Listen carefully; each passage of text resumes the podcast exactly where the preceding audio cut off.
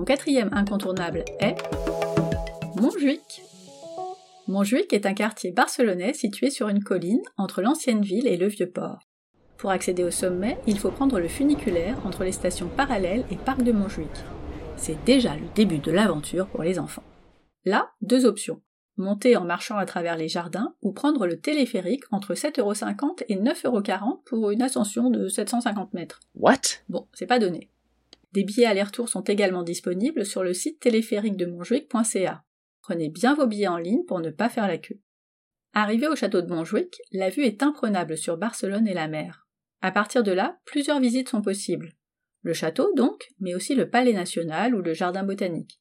Nous avons choisi de nous arrêter à la fondation Miro pour une immersion dans son univers. Créée par l'artiste en personne, cette fondation est une belle aire de jeu pour les enfants. Alors j'ai pas dit qu'on pouvait monter sur les œuvres, mais beaucoup ont des formes rigolotes et des couleurs pétantes, et ça a tendance à leur plaire. Et il y a aussi des trucs très abstraits comme des traits au milieu d'une toile blanche, et là je pense qu'il faut histoire de l'art plus douce pour comprendre le génie de l'artiste.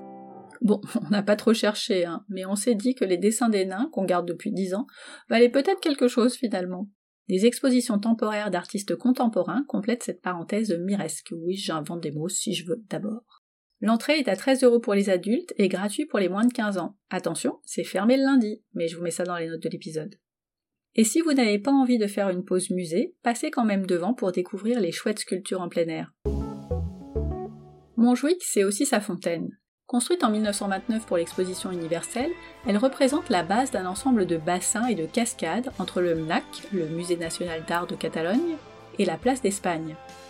Elle apparaîtra à la fin de votre balade, mais c'est vraiment le soir qu'elle se révèle, lorsqu'elle s'illumine pour un véritable spectacle son et lumière grâce à ses trois mille six cent vingt jets d'eau et ses quatre mille sept cent soixante lumières.